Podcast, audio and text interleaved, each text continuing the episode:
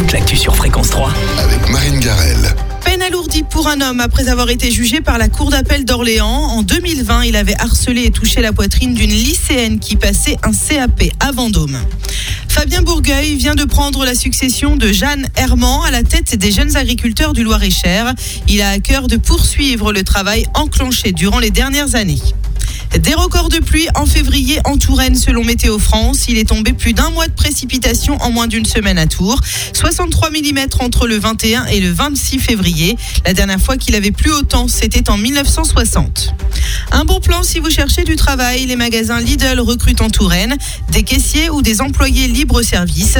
Pour postuler, ça se passe direction l'agence France Travail ou bien francetravail.fr. Deux vaches noires et blanches pour défendre les couleurs de l'Indre-et-Loire au 60e Salon international de l'agriculture actuellement à Paris.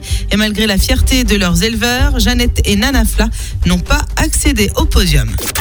La météo. La météo.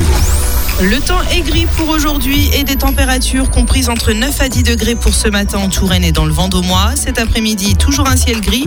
Quelques pluies ici ou là, 12 degrés pour les maxis. Bonne fête Auguste.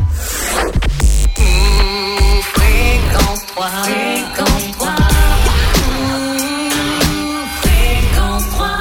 wanna feel the heat. I wanna own the night. I wanna feel the beat. I wanna dance tonight. I wanna lose myself. I wanna come alive. I